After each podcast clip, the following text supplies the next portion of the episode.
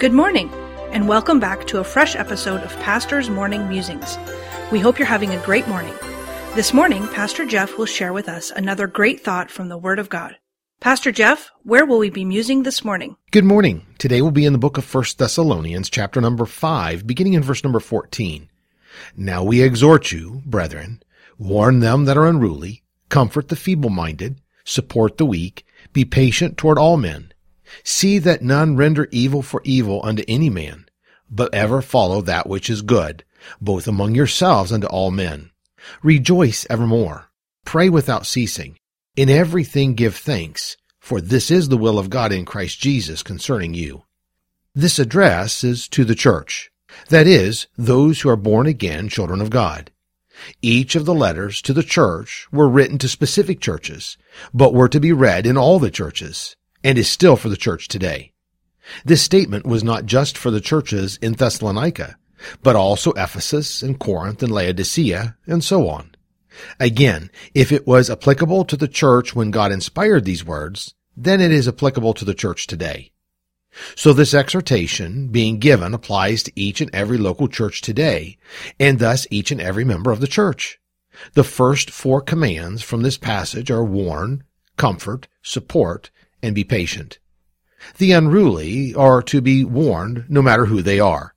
The unruly are those who have their own agenda in the church and their agenda is contrary to the direction the rest of the church is moving.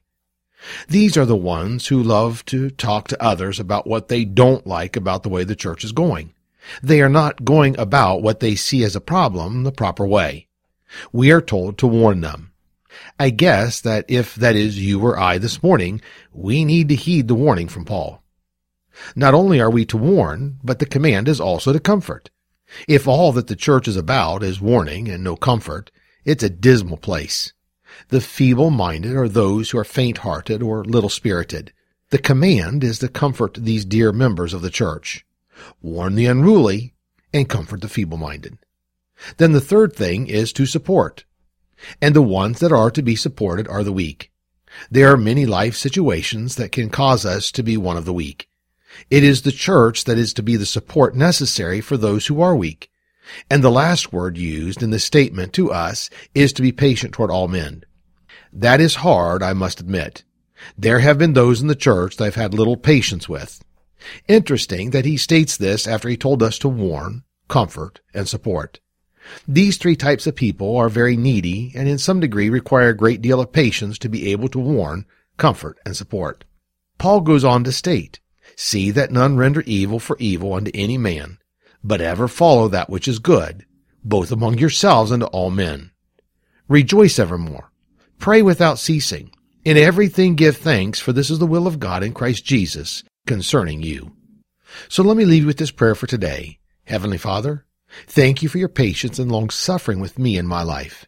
Thank you for the structure of the church that is to be a support and a help to me in my life. Help me to be the same type of member in the church to others as I need for me in my own life. Amen. The preceding program was produced by Dr. Jeff Harris, pastor, author, and chaplain.